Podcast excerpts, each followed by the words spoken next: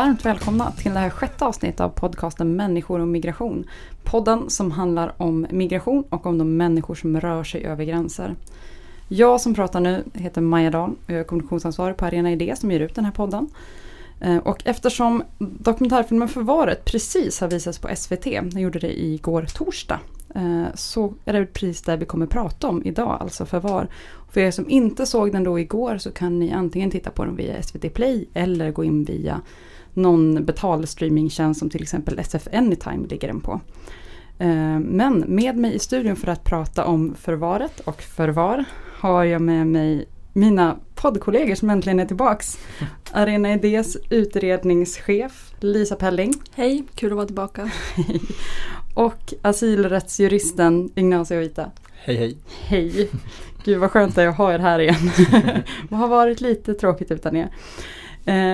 Eftersom det händer så mycket i debatten och i politiken just nu så tar vi en stund i slutet och kommenterar lite grann om vad som händer i Sverige inom det här området.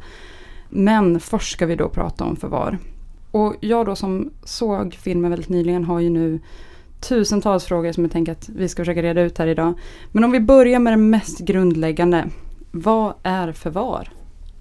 Du skulle vilja börja med att sätta dig i ett perspektiv i alla system där man har en reglerad invandring. Det vill säga där man fattar beslut om vilka som har rätt att finnas i Sverige och vilka som inte har rätt att upprätthålla, uppehålla sig här eller leva här. Så måste man ha någon form av antingen frivilligt återvändande eller om människor inte vill återvända frivilligt någon form av avvisning. Men det är inte en direkt nödvändig konsekvens av det att man sätter människor bakom lås och bom för att man inte vill medverka till sin avvisning. Och, och vi kommer försöka prata mer om det i det här programmet, vilken oerhört allvarlig tvångsåtgärd det här är att eh, låsa in människor där man inte kan komma och gå som man vill eh, och varför det, därför är det så väldigt viktigt att det här med förvar Eh, omgärdas av en massa regler. Det handlar alltså om att människor som inte vill lämna Sverige frivilligt placeras i lokaler, eh, till exempel i Märsta i närheten av Arlanda men på en, ett antal andra platser i Sverige eh, också. Inuti så ser de lite grann ut som Migrationsverkets mottagningsanläggningarna, men det är alltså ett ställe som man inte får lämna. Vilka situationer då som gör att man kan bli förvarstagen, Ignacio? Jag skulle behöva lägga till en sak. Som Lisa var inne på så är det här en, en åtgärd som är en tvångsåtgärd, vilket innebär att om man inte medverkar till den så kan man alltså bli med våld så att säga förvarstagen eller med hot om våld. Så att det är verkligen en, en, en väldigt ingripande åtgärd på det sättet. Och eh, det finns lite olika typer av förvar. Eh, tre stycken olika. Det, de kallas för identitetsförvar, utredningsförvar och verkställighetsförvar. Och identitetsförvar, då kan det handla om att, att en person som har kommit till Sverige men som antingen inte vill uppge sin egen identitet eller om det är väldigt oklart vilken identitet den här personen har så kan man bli förvarstagen för att reda ut det.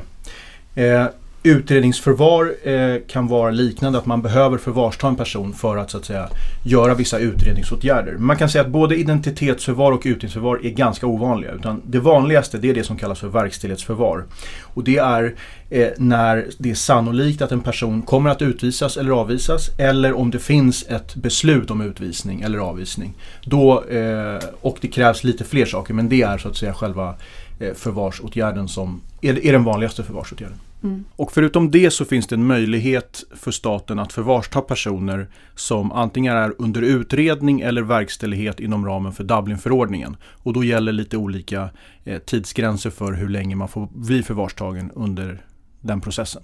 Och som ni har lyft nu så är ju förvar en form av frihetsberövande. Och om vi då tittar på utlänningslagen, första kapitlet, åttonde paragrafen, så säger den att lagen ska tillämpas så att en utlännings frihet inte begränsas mer än vad som är nödvändigt i varje enskilt fall. På vilka grunder beslutar man då att en person ska sättas i förvar och hur går den processen till? Ja, alltså om man bara så här sätter det lite i sitt sammanhang först. Vi har ju pratat tidigare i tidigare avsnitt om hur hela asylprocessen går till. Man kommer hit, man söker asyl, man får ett negativt beslut, man överklagar till migrationsdomstolen och sen till migrationsöverdomstolen. Och sen när det inte går att överklaga mer, då, då har utvisningsbeslutet liksom vunnit laga kraft. Och då har man ett möte på återvändandenheten med Migrationsverket. Och eh, det är när man kan konstatera att personen inte frivilligt är beredd att följa det här utvisningsbeslutet som, det normala är då att Migrationsverket överlämnar det här till polisen, det här ärendet. Och eh, i det läget så, så kan det vara så till exempel att det normala är kanske att polisen påträffar den här personen ute någonstans vid en, till exempel en, en I D-kontroll och då konstaterar att det finns ett, ett verkställbart utvisningsbeslut mot den här personen och att ärendet har överlämnats till polisen och då kan eh, polisen besluta om förvar. Det vill säga att ta den här personen, frihetsberöva personen och placera den personen i förvar. För att polisen ska få göra det då så krävs det framförallt fyra saker. Det är fyra olika krav som måste vara uppfyllda. För det första så måste det då finnas ett verkställbart utvisningsbeslut som vi har varit inne på. Eh, sen måste det finnas en risk för att personen håller sig undan, avviker eller begår brottslig verksamhet i Sverige. Sen måste det finnas ett krav på att man ska tillgripa förvar eh, om det är absolut nödvändigt. Och man ska alltid tillgripa förvar i sista hand. Så man måste alltid pröva om det finns alternativa åtgärder som är mindre ingripande som man istället kan vidta för att ändå möjliggöra den här utvisningen. Och sen det fjärde kravet, det är att vid varje förvarsbeslut så måste statens intressen av att verkställa utvisningen vägas mot det ingrepp som det innebär för individen att bli förvarstagen. Det kan vara så att du är sjuk eller att du har väldigt små barn. Eller så ett förvarsbeslut kan ju vara olika ingripande för olika människor beroende på vilken situation man befinner sig i. Så alla de här fyra kraven måste alltid vara uppfyllda. De måste tydligt motiveras i förvarsbeslutet varför de är uppfyllda. Eh, och först då har så att säga, polisen rätt att, att förvarsta en person. Sen tror jag att vi kommer prata lite längre fram i avsnittet om de här kraven faktiskt uppfylls i verkligheten och hur själva tillämpningen ser ut. Men, men i teorin och, och enligt lagens utformning så är det de här kraven som måste vara uppfyllda. Mm. Vad kan ett sånt, min- ett sånt alternativ till förvar vara? Det är ju det som kallas för uppsikt. Ja. Eh, och det innebär att man åläggs en skyldighet att gå till en polisstation eh, en gång i veckan eller två gånger i veckan och anmäla sig. Eh, förklara att man, man, vad man är och sådär. Och för att, för att det ska kunna bli fråga om, om uppsikt då ska man ju ha en, en adress som är någorlunda stabil där personen kan nås och, eh, och som sagt så finns det en anmälningsskyldighet eh, allt som oftast. Och lag Lagstiftningen uttrycker väldigt tydligt att varje beslut av förvar ska man uttryckligen verkligen beakta om det inte är så att uppsikt, alltså uppsikt ska komma i första hand egentligen. Mm.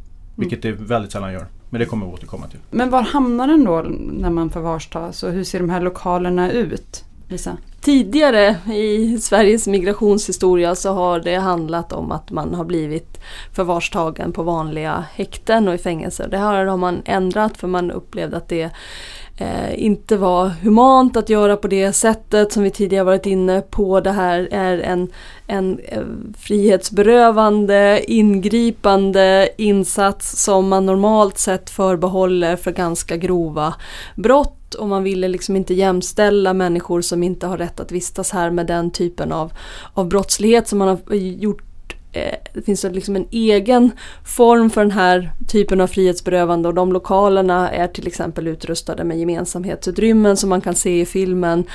Det finns ställen att spela biljard, man kan, spela, man kan eh, träna lite, eh, man kan spela lite fotboll, det finns en möjlighet att gå ut. Eh, men, men det här ska ju inte ändå förta det här att, så att säga, man får inte lämna eh, eh, lokalerna. Jag skulle kunna säga någonting om tiden också. Att för, för ganska många så handlar när tiden i förvar om ganska kort tid. Snitttiden är lite drygt en vecka. Men det händer att människor hålls i förvar under flera månader. Regeln är att ett beslut om förvarstagande måste prövas igen efter två månader. Eh, Och den maximala tiden är tolv månader. Men det lär ha hänt att människor har suttit i förvar längre än, än så. Och sen om man är dömd till, till utvisning på grund av brott, då finns det inte en sån, sån skarp tidsgräns ja, på tolv månader. Utan då, då finns det ingen tidsgräns. Men det innebär inte att eh, man kan sitta hur länge som helst i förvar. Även om man är dömd för utvisning på grund av brott. För att Ett förvarstagande aktualiserar ju rätten till skydd mot, mot att bli frihetsberövad på ett godtyckligt sätt enligt artikel fem i Europakonventionen. Och Europadomstolen har i ett mål som heter Mikolenko mot Estland sagt att om det är så att det inte går att genomföra utvisningen, alltså att man för, så, så fort en utvisning ska verkställas så måste staten hela tiden jobba för att möjliggöra en, en, en verkställighet. Och många gånger så kan det ta slut för att, mot, för att mottagarlandet säger att vi kommer inte ta emot den här personen eller vi vägrar lämna, läm, eh, erkänna att den här personen är medborgare i vårt land. Och då går det liksom inte att, att jobba mer med, med verkställigheten. Då har Europadomstolen sagt att när man har kommit fram till en sån punkt där det liksom inte går att göra någonting mer, då upphör liksom grunden för förvaret. Då måste personen släppas ut ur förvar. Även om man är dömd till utvisning så, så måste man släppas ur förvaret. Så att, så att det här med att, att det inte finns någon tidsgräns, det finns ingen absolut tidsgräns, men det innebär inte att, att staten har rätt att frihetsberöva någon i ett förvar hur länge som helst. Sen finns det en annan del när vi pratar om lokaler, och det är ju att, att den lokalen som Lisa nämnde, det är den vanliga förvarslokalen. Sen är det ju så att om man är dömd till brott och till utvisning, eller förlåt, dömt till fängelse och sen till utvisning, så brukar det vara så att man avtjänar först ett fängelsestraff och sen så ska man bli utvisad. Och då kan man förvarstas på anstalten, det vill säga man får sitta kvar på anstalten till dess att, att utvisningen verkställs. Så då kan man bli förvarstagen på en anstalt. Sen finns det också en möjlighet att förvarsta personer, dels förvarsta dem men sen att avskilja dem på ett häkte, vilket innebär att Att det är två olika beslut. Först fattar man beslut om att förvarsta en person, men sen om personen är väldigt aggressiv eller farlig mot sin omgivning på ett sådant sätt så att de här förvarslokalerna som Lisa nämnde, att, de, att det inte går att upprätthålla säkerheten där, då får man placera de personerna på ett häkte. Ehm, och det är beslut som är, är väldigt viktiga, att de är väldigt välmotiverade, och där finns det också många problem, framförallt i att Sverige eh, placerar personer där som är självmordsbenägna och mår psykiskt väldigt dåligt på häkten. Finns det någon åldersgräns då för vem som får sättas i förvar? Kan barn sättas där till exempel? Ja, barn får sättas i förvar, men det är väldigt strikta tidsgränser som gäller där, och huvudregeln är, och det är väldigt viktigt att nämna, att barn aldrig sätts själva i förvar, utan barn sätts enbart i förvar om de är tillsammans med sin vårdnadshavare, och tidsgränsen som gäller är sjuttiotvå timmar, och det kan under vissa omständigheter förlängas med ytterligare sjuttiotvå timmar, men det är också, det är också max. Och när det gäller ensamkommande barn så tas de i förvar enbart i undantagsfall, och då bara i samband med att barnet har fått ett beslut om avvisning. Okej, men nu har vi pratat ganska mycket om vad förvar, hur det ska vara helt enkelt. Men Ignacio, du har ju lyft en hel del om att det kanske inte alltid är så. Vad är din erfarenhet att som asylrättsjurist jobba med de här frågorna? Mm. Följs alltid reglerna? Eh, nej, alltså jag är ganska kritisk till, till vissa eh, tillämpningsproblem som jag ser när det gäller förvarsreglerna. Eh, och som jag nämnde tidigare, så det första kravet för att man ska få tas i förvar, det är ju att det finns en risk för att någon ska hålla sig undan, som det heter, eller avvika. Och då är frågan så här, vad, vad innebär det egentligen? Risk att hålla sig undan. Vad är det för typ av krav? Och anledningen till att det finns ett sådant krav, det är ju för att man inte ska kunna förvarsta alla som ska utvisas, utan du måste liksom ha visat att du inte tänker eh, åka tillbaka. Och då kan det vara på det sättet att man får frågan under asylutredningen, är du beredd att återvända till ditt hemland? Och då är den naturliga frågan såklart att svara nej, eftersom man söker skydd därifrån. Svarar man ja, då anses man ju inte behöva skydd, för då är man ju inte rädd för att åka tillbaka. Mm. Och säger man nej till det, då kan det tas sen i förvarsförhandlingen till, som intäkt för att du vill hålla dig undan. För att du har svarat på frågan att du vill inte återvända till ditt hemland. Så att här, risk för att hålla sig undan har liksom i praktiken har det inte blivit något, något krav, utan de flesta människor som har sökt asyl och sagt att jag är rädd för att återvända till mitt hemland anses uppfylla det här begreppet risk för att hålla sig undan. Så det är det första, tycker jag, att, att den, alltså innehållet i vad som utgör risk för att hålla sig undan är väldigt otydligt formulerat. I vissa beslut tycker jag att absolut att det är befogat. Det kan vara så att man inte kommer till kallelserna med återvändande samtal. Eh, det är så att, att man, man har fått kallelser men inte, in, inte velat liksom komma. Då, då kan det finnas liksom tydliga, att man har manifesterat en tydlig vilja att inte åka tillbaka. Men i väldigt många förvarsärenden så är det inte så. Utan, utan enbart det, det uttalandet i asylutredningen kan räcka. Sen så är väldigt många förvarsbeslut är väldigt dåligt motiverade. Eh, man förklarar inte varför den här risken finns. vad det är för ageranden hos personen som gör att den här risken finns. Och det menar jag är väldigt allvarligt, för att det här är, som, som Lisa var inne på tidigare, en väldigt allvarlig tvångsåtgärd. Alltså det här är den mest ingripande tvångsåtgärden som en stat kan genomföra mot en individ, att beröva personens rörelsefrihet. Och i det läget så måste sådana beslut vara väldigt välmotiverade och, och väldigt detaljerade i varför man anser sig ha rätt att frihetsberöva någon. Och det tycker jag brister må- i många förvarsbeslut. Ehm, sen är det också så att de flesta förvarsbesluten, de De görs utan att man prövar det här med uppsikt. Och det är också väldigt allvarligt, för lagstiftaren har tydligen sagt, och det framgår av förarbeten, att man ska alltid göra en bedömning av om, om uppsikt är en tillräcklig åtgärd. Det vill säga att istället för förvarstas, gå och anmäla sig hos, hos polisstationen. Och i väldigt många fall så förklarar man inte varför uppsikt inte är tillräckligt. Utan det står bara en mening, uppsikt kan inte anses vara tillräckligt. Varför kan det inte vara det? Och det förklaras inte heller, och det menar jag strider ganska tydligt mot lagstiftningsintentioner om att alltid göra en sån bedömning av att alltid tillämpa den minst ingripande tvångsåtgärden mot personen. Sen eh, så måste man också göra en, det som kallas för proportionalitetsavvägning, och det måste man alltid göra i, i den här typen av när man, när man frihetsberövar människor. Det vill säga man måste dels titta på hur starkt är intresset för staten att faktiskt eh, förvarsta den här personen, och vilket ingrepp innebär det för den här personen. Och så måste man konstatera, om man ska förvarsta personen, så måste man konstatera att statens intressen överväger den enskildes, alltså de nackdelar som det innebär för den enskilde. Och då måste man förklara klart och tydligt varför det överväger i det här specifika fallet. Och det finns det väldigt få förvarsbeslut, varken från polisen eller från domstolarna, där man tydligt redovisar den här proportionalitetsavvägningen. Och då kan man tycka, men det där är kanske inte så viktigt, men då måste man ha klart för sig att proportionalitetsprincipen, den finns till skydd för den enskilde, för det är det enda sättet som den enskilde kan försvara sig mot godtyckliga frihetsberövanden. Det är att staten faktiskt motiverar exakt varför det här frihetsberövandet är legitimt just nu. Och när man brister i den motiveringen, ja, då urholkar man ju hela det skyddet för godtyckligt frihetsberövande som finns enligt lagen. Så att den är, det är otroligt viktigt att, att man gör det. Eh, och det sker inte idag, och det är, ett jättestor, det är en jättestor rättssäkerhetsbrist. Slutligen så är det det här med att placera människor i häkten. Eh, enligt lagstiftningen så är det ju så att man ska, plac- det, det kallas ju för säkerhetsplaceringar, alltså att per- personer som inte kan vara i ett vanligt förvar placeras i häkten istället och blir frihetsberövade tjugotre timmar per dygn. Och många gånger får samma restriktioner som, som brottsmisstänkta personer som är häktade. Vilket aldrig har varit tanken. Alltså, F N:s flyktingorgan har klart och tydligt sagt att man får aldrig frihetsberöva asylsökanden eller människor som har sökt asyl på ett sådant sätt att de sammanblandas med brottslingar eller misstänkta, brotts, brottsmisstänkta. Utan det får bara ske i extrema undantag. Och det som händer nu i Sverige, det är att vi placerar inte bara personer som är farliga för förvaret, utan vi placerar personer som är farliga för sig själva på häkten. Alltså psykiskt svaga personer, självmordsbenägna personer placeras idag på häkten för att Migrationsverket saknar resurser att hantera dem inom ramen för, för Migrationsverkets lokaler. Och det är ju väldigt allvarligt, för det har ju aldrig varit tanken att den typen av personer ska placeras i häkten. Så att, och det har Sverige fått kritik för, både av F N:s tortyrkommitté och av Europarådets tortyrkommitté, har riktat allvarlig kritik mot Sverige just för att man placerar så att säga, psykiskt sjuka personer på, på, på häkten, vilket naturligtvis är en enorm risk att de, att de tar sitt liv. Eh, de besluten, säkerhetsbesluten, är också oftast väldigt dåligt motiverade.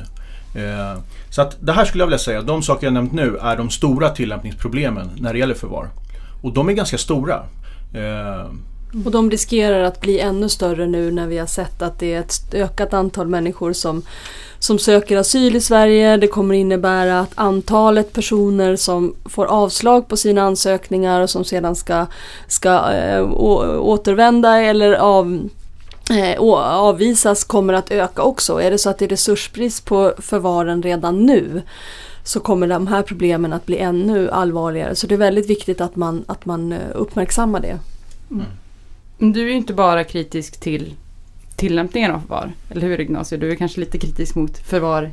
Ja, jag skulle, jag skulle i vart fall vilja uppmana alla lyssnare att fundera över det här, alltså förekomsten av förvar i vårt samhälle generellt sett. För att Eh, som jag varit inne på så är ju att frihetsberöva någon, det är ju det mest ingripande som en stat kan göra mot en enskild individ. Det finns ingenting, vi har inte dödsstraff, vi har inte kroppsstraff, utan det mest ingripande en demokrati kan göra eh, i Sverige idag, det, det är att beröva någon friheten. Och i I livet i övrigt så är det så att det får man bara, det får stat, det anser staten bara ha rätt att göra vid väldigt exceptionella situationer.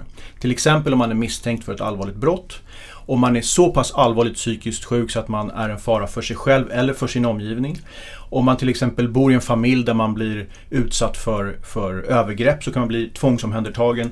Det är väldigt extrema situationer där faran för ditt eget eller någon annans liv i princip är i fara. Eller ordningen i samhället, om vi pratar om allvarliga brott, är i fara. Eh, när det gäller asylsökande och personer som har fått avslag på asylsökande, då, då har man liksom övergett den principen. Och tycker jag då, och för att det är så att asylsökande som inte har, som inte återvänder, de är inte farliga för sig själva. De är allt som oftast inte farliga för sin omgivning. Men ändå så vidtar man, så man har rätt att vidta den här väldigt ingripande åtgärden. Och det man gör är ju att man motiverar ju det för att man ser att intresset av att människor som inte har rätt att vara här ska utvisas är starkt. Men det måste man hela tiden väga mot vilket ingrepp det faktiskt innebär och vilka alternativ som finns för att kunna möjliggöra utvisning. Jag tycker alldeles oavsett tycker jag att intresset av att utvisa någon kan aldrig vara så starkt att det motiverar att beröva människor den mest grundläggande rättigheten, nämligen rätten till rörelsefrihet. Så att jag tycker definitivt att det finns anledning att, att på principiella grunder diskutera förekomsten av förvar. Eh, politiskt känns ju det som en, en väldigt svårt just nu, men det, det, alltså den politiska situationen idag förtar inte det principiellt tveksamma utifrån ett människorättsperspektiv. Att frihetsberöva människor på så dåligt underlag som det ofta sker och med ett, ett, ett intresse som ju inte innebär att liksom samhällsordningen eller liv sätts i fara. Lisa, håller du med? Ja, jag gör det. Jag, jag, jag står och tänker här också att man skulle behöva hålla liksom ett öga på den här statistiken och se till att, att eh, när Migrationsverket är pressat på resurser, att man inte gör så då att man, man eh, väljer att, att förvarsta en ökad andel också människor på, på häkten och att det blir fler som utsätts för den här tvångsåtgärden. Och då ska man väl ha liksom perspektivet också att det här är ju så att säga en, en åtgärd som är som en konsekvens av en rad andra åtgärder. Det är ju inte så att en människa som har fått ett avvisningsbeslut kan fortsätta att leva sitt liv som vanligt. Mm. Utan har man fått ett lagakraftvunnet beslut om att man ska lämna Sverige, då har det redan en mängd konsekvenser. Man kan inte återförenas här med sin familj, man har inte rätt att, att jobba, man har ekonomiska restriktioner. Ofta så har man den här restriktionen att man ska anmäla sig vid en polisstation en eller flera gånger i, i veckan. Så det är inte så att, att det inte finns så att säga andra konsekvenser av det här, utan det här är så att säga en, en väldigt allvarlig konsekvens av att, att man får det här beslutet och, och sen ska man väl också väcka det här att det finns människor som befinner sig i limbo, som ju för sig så att säga vill medverka till att de kan återvända, men som kommer från länder som vägrar ta emot sina egna medborgare och som hamnar i en väldigt liksom, allvarlig situation mitt emellan. Sverige som inte vill ge uppehållstillstånd och hemlandet som inte vill eh, eh, möjliggöra en inresa. Mm. Mm. Verkligen. Och nu, det vi också är i väldigt stort behov av, det är ju externa granskare av hur förvarsbesluten beslutas och hur de verkställs och hur hela återvändande, alltså hur utvisningarna verkställs. Eh, och det har också funnits förslag om att inrätta eh, externa myndigheter som faktiskt granskar dem, för idag finns det inga sådana egentligen. Eh, J O har ju ganska begränsade möjligheter att granska hur utvisningarna går till och, och förhållandena på, på, de olika, på förvaren. Eh, så att det skulle vara ett väldigt välkommet liksom, förslag att, att genomföra en, eh, någon form av, av myndighet som, gör, som utför den här kontrollen. Mm. Och där är svenska frivilligorganisationer en väldigt viktig uppgift. Mm. Och det är väl också ett viktigt perspektiv för oss som bor här i Sverige, att vi känner ju till att organisationer som Amnesty och kanske framförallt Röda Korset spelar en otroligt viktig roll i militärdiktaturer, förtryckarstater, i att hålla kontakt med fångar, eh, se till att, att fångar har möjlighet att ta emot och skriva brev, att man har en form av bevakning av hur deras tillstånd är. Och Röda Korset spelar lite av samma roll i Sverige också. De, de får eh, komma in på förvaren, de har aktiviteter för de förvarstagna, men de har också en väldigt viktig bevakande roll och skriver rapporter eh, om, om det här. Och den senaste rapporten jag såg nämner precis de här eh, problemen som Ignacio tog upp tidigare, det här att man inte respekterar proportionalitetsprincipen, att man inte motiverar och dokumenterar besluten som man gör, att man inte följer de regler som trots allt finns för när personer ska avskiljas, alltså placeras i annat än förvaret, alltså till exempel i ett, i ett häkte. Så precis de här sakerna uppmärksammar frivilligorganisationerna också, och det är jätteviktigt. Mm. Men vad kan man då göra om man tänker sig, jag som privatperson, om jag skulle vilja gå in och göra någonting för de som sitter i förvar i Sverige, finns det någonting som jag kan göra? Ja, absolut, det gör det ju. Det är, alltså både, Lisa var inne på det, frivilligorganisationernas roll, alltså både Röda Korset och Amnesty eh, besöker ju förvaren, deltar i aktiviteter med de som är förvarstagna, eh, pratar med dem om hur de mår, eh, upplyser eh, Migrationsverket och polisen om hur personer mår och vad de behöver och inte behöver. De kan hjälpa dem med att överklaga och så vidare. Så att, eh, det finns definitivt saker om man är eh, intresserad av att, av att engagera sig i, i. Det är ju framförallt via frivilligorganisationer, skulle jag säga, som är, eh, och sätta press på våra politiker att genomföra förändringar. Mm. Då så, det börjar bli dags att runda av, men som jag sa inledningsvis så ska vi även prata lite grann om vad som hänt här i Sverige sen vi spelade in eh, vårt senaste avsnitt där ni var med när vi pratade om migrationspolitiska förslagen eh, som diskuterades under migrationsuppgörelsen. Eh, och ett sådant förslag som diskuterades var ju gränskontroller, eh, vilket nu inrikesminister Ygeman gick ut med en presskonferens i slutet av förra veckan och sa att vi inför. Eh, vad innebär det här egentligen? Jag skulle säga att det är viktigt att tala om vad gränskontroller inte innebär. Alltså gränskontroller innebär inte att Sverige plötsligt börjar tillämpa Dublinförordningen igen. Det vill säga den här regeln om att det är det första land som asylsökande når efter att man har korsat E U:s yttre gräns som är den som, som huvudregel ska pröva eh, asylansökan. Utan den här Dublinförordningen har Sverige tillämpat hela tiden. Är det så att någon kommer till Sverige, söker asyl här och det visar sig under prövningen att den här personen har sökt asyl i ett annat europeiskt land tidigare, med undantag av Grekland har registrerats som inresande i ett annat land, så, så prövas det om det är så att det är det landet som ska eh, hantera asylansökan och inte Sverige. Så där gränskontroller förändrar egentligen inte, inte det. Och det är inte heller så att man med gränskontroller kan hindra människor från att söka asyl i Sverige, utan man kan söka asyl eh, vid så att säga eh, kontrollen. Eh, det som gränskontrollen går ut på att se, har du rätt att resa in i Sverige eller söker du asyl? Och det som blir konsekvensen då är framförallt för dem som inte hade tänkt söka asyl i Sverige utan som till exempel har familj och anhöriga i Norge eller Finland och vill försöka ta sig dit via Sverige.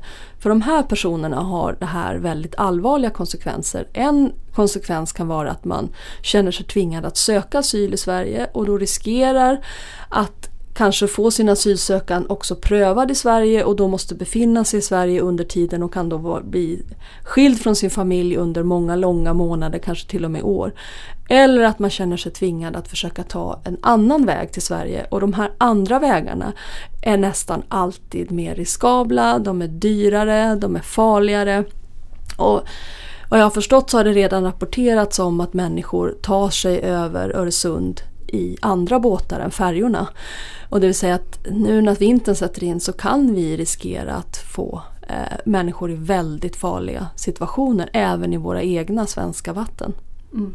Ignacio, en sån sak som har diskuterats just när det kommer till gränskontrollerna är ju risken för etnisk profilering. Eh, skulle du säga att det är någonting som, som diskuteras nu och hur man ska motverka det eller? Nej, det är inte, inte i tillräcklig utsträckning. Alltså vi, I början när, när precis, jag tror att det var samma dag som de här tillfälliga gränskontrollerna inleddes, så var det en polis som gick ut, från Malmöpolisen, som gick ut och sa att vi kommer att välja ut personer baserat på deras etniska utseende.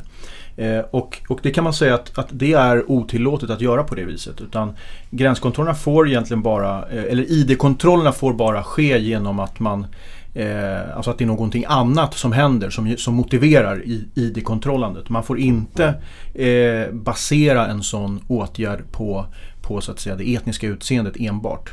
Eh, sen så har andra polismyndigheter sagt att, att de inte alls kommer att, att utgå ifrån hur, hur personer ser ut. Jag tror att det är ganska ofrånkomligt. Om det kommer bli stickprovskontroller, som det, det är det det är, så, kommer, eh, så finns det en väldigt stor risk att polisen kommer att eh, eh, välja ut personer som ser ut att inte vara härifrån eller att inte ha tillstånd här. Eh, och, och då har vi en stor risk för etnisk diskriminering vid de här kontrollerna. Och Europa, Europadomstolen har i, i ett fall som jag inte har namnet på framför mig just nu eh, konstaterat att, att det är en otillåten diskriminering att välja ut eh, personer baserat på etniskt utseende. Man ska ha klart för sig att en I D-kontroll är också en tvångsåtgärd.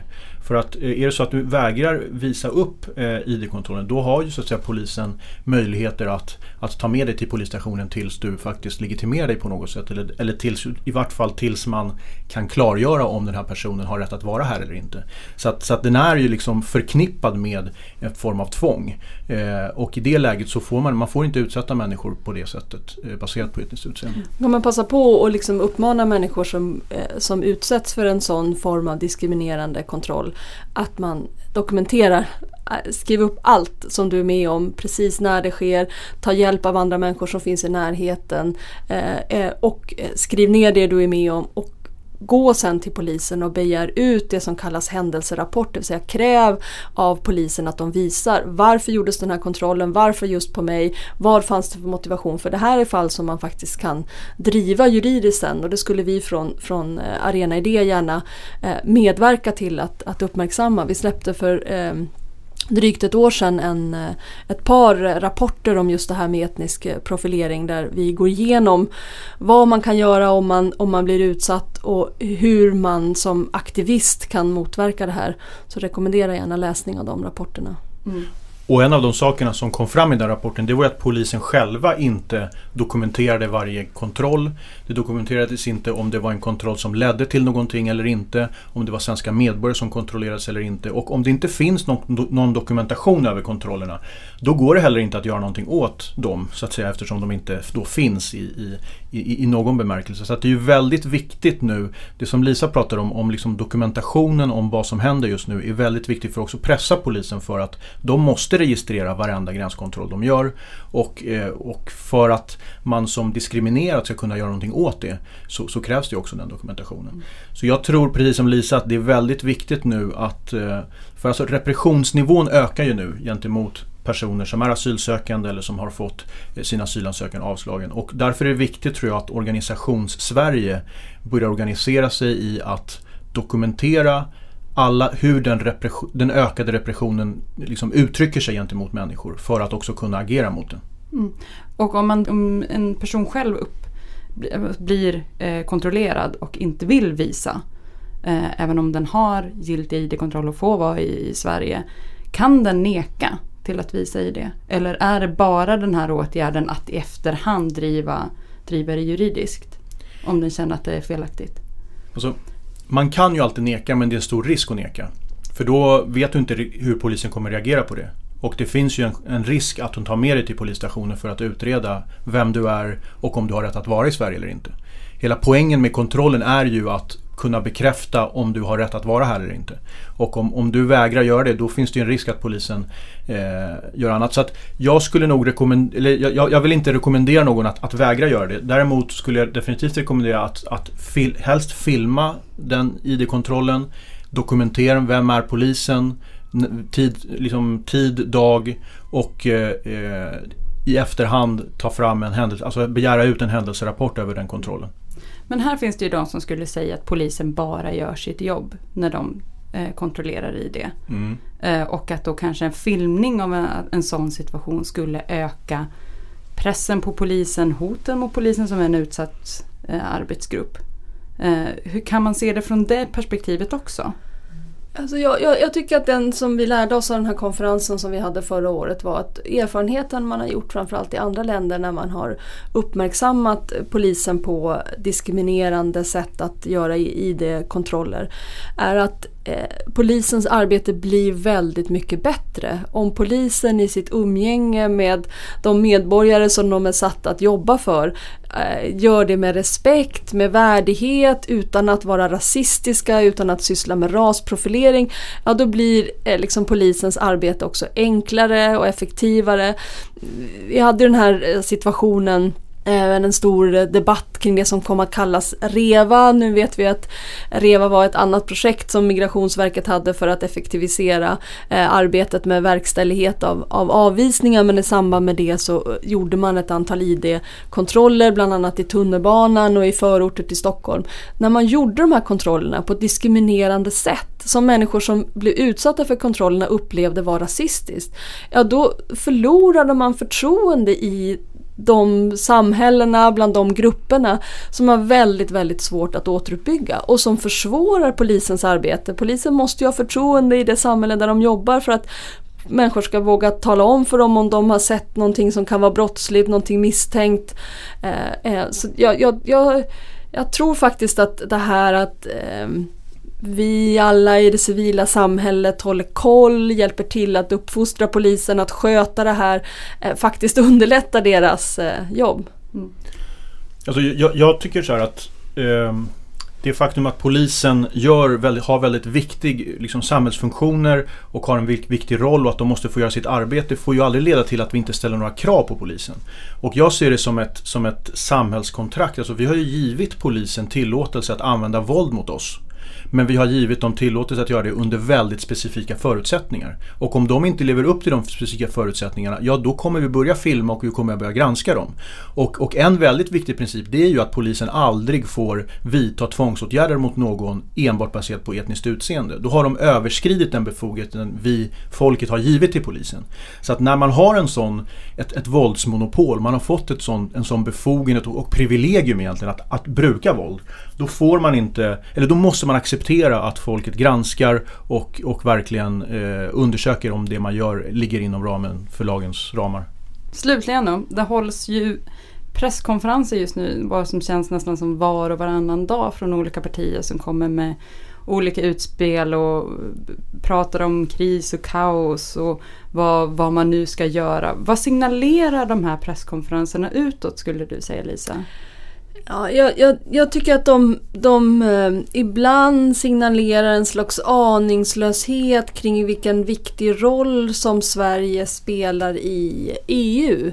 Ja, vi är befolkningsmässigt ett litet land, men vi är en humanitär stormakt. Jag tror att väldigt många andra länder tittar till Sverige nu och, och ser hur vi hanterar det här ökade antalet asylsökande, hur vi... Hur vi eh, Liksom, ja, men om vi hanterar den här situationen, är det så att vi i Sverige med våra fantastiska möjligheter att integrera människor med våra väldigt eh, moderna medborgarskapslagar, med rimligt moderna asyllagstiftning plötsligt börjar backa, göra det svårare, försämra mottagandevillkoren, ja, då tror jag att väldigt många andra länder inom E U tar det som ursäkt för att inte ens försöka. Så vi kan Genom att vi försämrar vårt mottagande eller försämrar våra villkor så kan vi starta en väldigt obehaglig och väldigt negativ liksom nedåtgående spiral. Och det måste vi vara väldigt medvetna om. Och, och, och det har vi ju diskuterat tidigare, den här liksom signalpolitiken. Vi tror att genom att försämra mottagandet i Sverige så kan vi få folk att, att istället söka sig till, till, till andra länder. Jag tror att risken är, är mycket större att det enda som vi uppnår med försämrade villkor i Sverige är att andra länder också försämrar sina villkor. Och de som blir lidande av det är, är flyktingarna, är de asylsökande och i slutändan även liksom vår kontinents värdighet och anseende.